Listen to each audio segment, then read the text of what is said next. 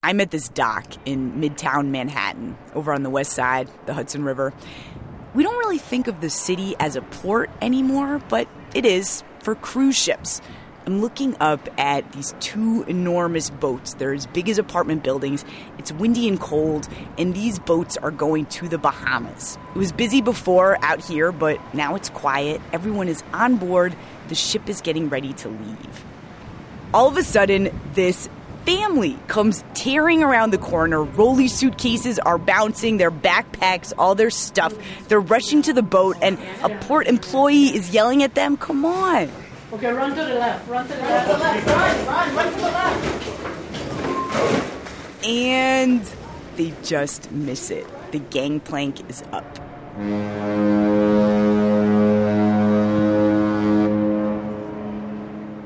This poor mom, her teenage son, slumped down into chairs, sulking. They all sit in this little terminal.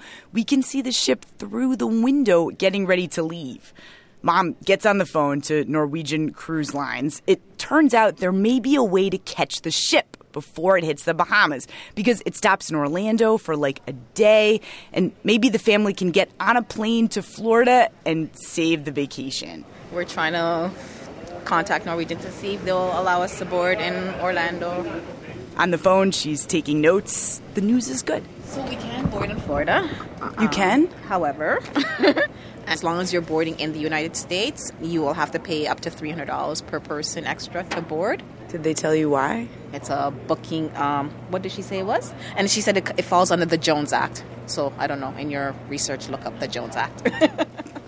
She's written the words Jones Act on her notepad, underlined it, and put a big box around it. We here at Planet Money did not have to look it up. We've actually been wanting to do a story about the Jones Act for a while. It is one of those really old laws that pops up in all these strange places.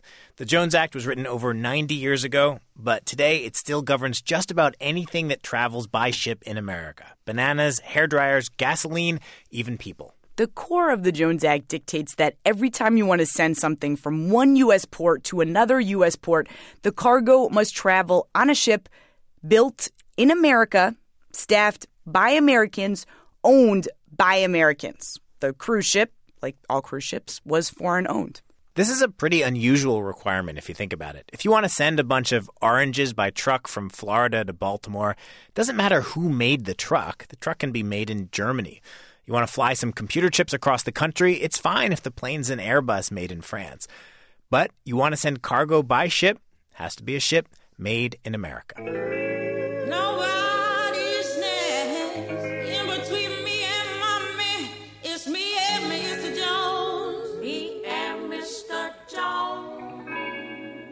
Hello and welcome to Planet Money. I'm David Kestenbaum. And I'm Zoe Chase. Today on the show, we dig into the words that the woman scribbled on her notepad the Jones Act. We look at all its strange consequences that play out in all these crazy ways in this country. Cruise ship passengers, cattle farmers, a guy in New Jersey who really, really needed some salt, a mountain of salt.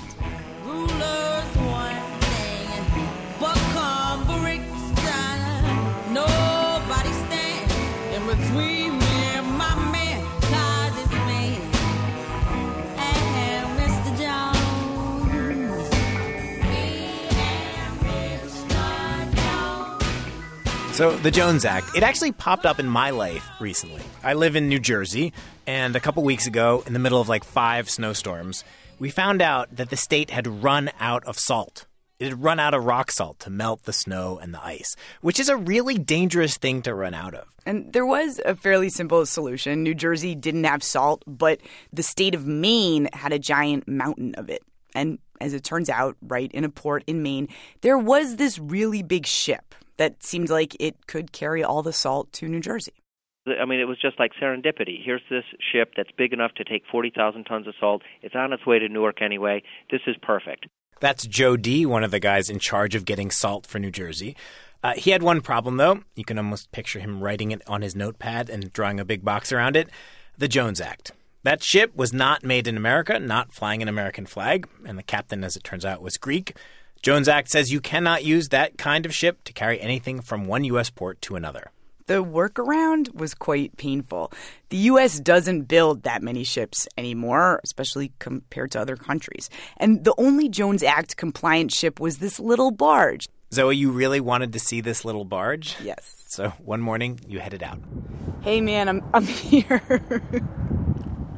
I'm here. I'm looking at it, dude. And Zoe, you recorded your best weather reporter on the scene. I'm standing here at berth 13 looking at this barge that's filled with rock salt, salt to melt the snow, uh, that just came down here from Searsport, Maine to New Jersey. We also asked reporter Jay Field in Maine to do his part at the Mountain of Salt. I'm Jay Field in Searsport, Maine, where the rock salt just came from. And Zoe, what's funny is that there is still a huge pile of salt in front of me. The barge was not nearly big enough to carry that mountain of salt, at least not in one trip, hence the workaround. Okay, so this is the plan. They're going to drop off the rock salt here, and then this barge is going to turn around and head back up to you. And it's going to pick up another fraction of this large pile and head back down to you. And then it's going to drop off the rock salt here in New Jersey and turn around and head back to you. And pick The. Jones Act has been around for over 90 years, and at this point, coming up with workarounds has become a sort of art form in the maritime world. Hawaii is really the master. You know, New Jersey, you can drive there or send stuff by train. Hawaii, there is no train that goes to Hawaii. If you want to bring stuff from Hawaii back to the rest of the United States, it's probably going to have to go by boat. I talked to this one cattle rancher in Hawaii. His name is Pono Von Holt. He raises cows in Hawaii, but the market for burgers is across the ocean on the mainland. And the Jones Act says he needs to use American ships. And the thing about ships made in America, crewed by Americans, is that they are expensive. They're expensive to manufacture and expensive to run. Pono told me for a while he was using foreign ships, and what he would do is he would send the cows to Canada, and then they traveled by land over the border back to the United States. That didn't work out. These days, he's doing something that sounds crazier, which is he sends some of the cows to the mainland by airplane. To save money, he sends the cows when they're little and don't weigh so much. People like cows are also subject to these old laws. That was the problem that the family ran into with the cruise ship. It is illegal for a foreign owned cruise ship to pick you up in one U.S. port and drop you in another, which is why the family had to pay a fine for getting on in Orlando. The cruise ship at the end of the trip was going to drop everyone off in New York. Economists. You may have guessed they are not fans of the Jones Act. When cows fly, it's a sign that there are some real distortions in the maritime shipping business. We called up Joseph Stiglitz. He used to chair the Council of Economic Advisors under President Clinton. He said the council took a look at the Jones Act and said, okay, look, it does save some jobs in the shipping industry, but it also makes all kinds of other things cost way more than they should. How much are we paying to save those jobs? They did the math. So we did this calculation and asked the question, how much did each job cost? What was the answer? It was something like a quarter million dollars a job. What do you make of that number? Well, that it was a very inefficient way of job creation. Stupid? Yeah. Is there any economic argument in favor of the Jones Act? Uh, other than an argument of certain special interest, no. So, no. No. Do you know any economists who like the Jones Act? No, I don't. I've never met one. According to an official report around this time by the United States International Trade Commission, the Jones Act was costing the country over $1 billion every year. So, why does this thing exist? The basic idea of requiring that cargo travel on domestic ships goes back centuries.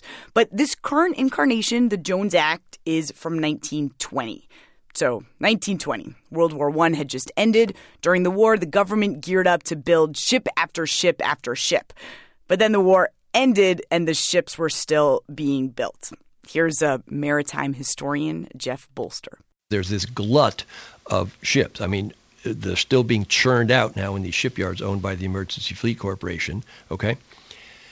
As a result of that, anybody could see that in the short run, shipbuilding was going to become depressed because the government had stepped in to build all of this tonnage to win the war. It also means that the market would be saturated with tonnage for a while so that shipbuilding yards would simply not have anything to do. And you know where there were a lot of shipyards? Seattle, Washington State.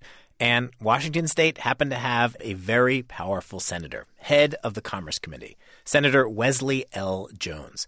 Senator Jones, concerned about his hometown shipbuilding industry, pushes Congress to pass the Merchant Marine Act of 1920, the Jones Act. And it received some news coverage at the time. Here's a snippet from a news story written by one J.J. Underwood. You want to do it? Here I go. Indirectly, it affects the foreign transportation of every product of American industry. Upon it is also dependent the industrial expansion of the nation. Literally thousands of different interests will be affected by it. That ran in the Seattle Times, Jones's home state, which over the years clearly benefited from the hard work of their senator. In fact, the barge with the salt in New Jersey that was made in Seattle. Jones Act for the win. The other argument for the Jones Act made at the time was military readiness. Basically, if we get into another war, we're going to need American ships and Americans who know how to sail them. And this is the argument that the shipbuilding industry makes today. There are certain things in this country that are core to protecting the country. Shipbuilding industrial base just happens to be one of those. Daryl Connor is a lobbyist with the American Maritime Partnership. He represents U.S. shipbuilders, U.S. shipbuilding companies. In wartime, he says you need people who know how to make ships, warships that we use to fight battles. And you also need ordinary cargo ships for supplies and food and medical stuff. Almost 90% of the cargoes carried in the Iraqi and Afghanistan wars were carried on U.S. flag ships. Now, those weren't Jones Act ships, but a lot of the seafarers that served on those vessels served in the Jones Act trade. So the Jones Act plays a vital role in uh, ensuring we have those seafarers. So, what he's saying here is okay, it is true, even with the Jones Act, we don't have enough ships to supply our troops during wartime. We have to use other countries' ships, but the Jones Act gives us some, and it gives us trained captains and crew. The economist Joseph Stiglitz says he heard those arguments when he was in the Clinton administration. No one on the Council of Economic Advisors found them very convincing. We are dependent on foreign countries for a lot of stuff oil, food, steel, clothes. We need to use the ports of our allies in Europe. Why do we have to insist on American made ships with an American crew flying under an American flag? I think the view of the Council of Economic Advisors was very strong that we should get rid of it. But we're not you know we, we we're the we're advisors so so we can just say what are the economic costs and is there a plausible argument that there are any benefits commensurate with the cost and we could not see any and then what happened next well i think uh, nothing it's a political non starter. It's been that way for 90 years. When the U.S. military teams up with unions and shipbuilders, that is a lot of lobbying power. Put that up against a mom who missed the cruise ship, a guy who needs a bunch of salt, a Hawaiian cattle rancher. They don't stand a chance. Academics have a fancy term for this. The Jones Act has concentrated benefits and diffuse costs. A small group of people benefit a lot. The cost gets passed on to the rest of us in little hidden ways. The only way the Jones Act is going to change is if the costs become more obvious and more powerful people start yelling about getting rid of it. That could happen because of the way that our economy is changing at this moment. The U.S., as you probably know, is in the middle of an oil boom thanks to fracking. If you want to send oil from Houston to Philadelphia by sea, you have to use a Jones Act ship. And there are not that many of those. So the price is going up, and U.S. oil producers are starting to get really mad about this restriction. But for the moment, you got to play by the rules laid out in the Jones Act. If you're sending something from one U.S. port to another, it's got to be on a ship built in America with an American crew flying an American flag.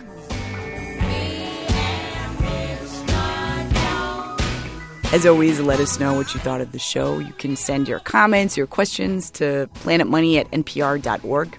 You can also find us on Facebook, Twitter, and Spotify. I'm David Kestenbaum. I'm Zoe Chase. Thanks for listening.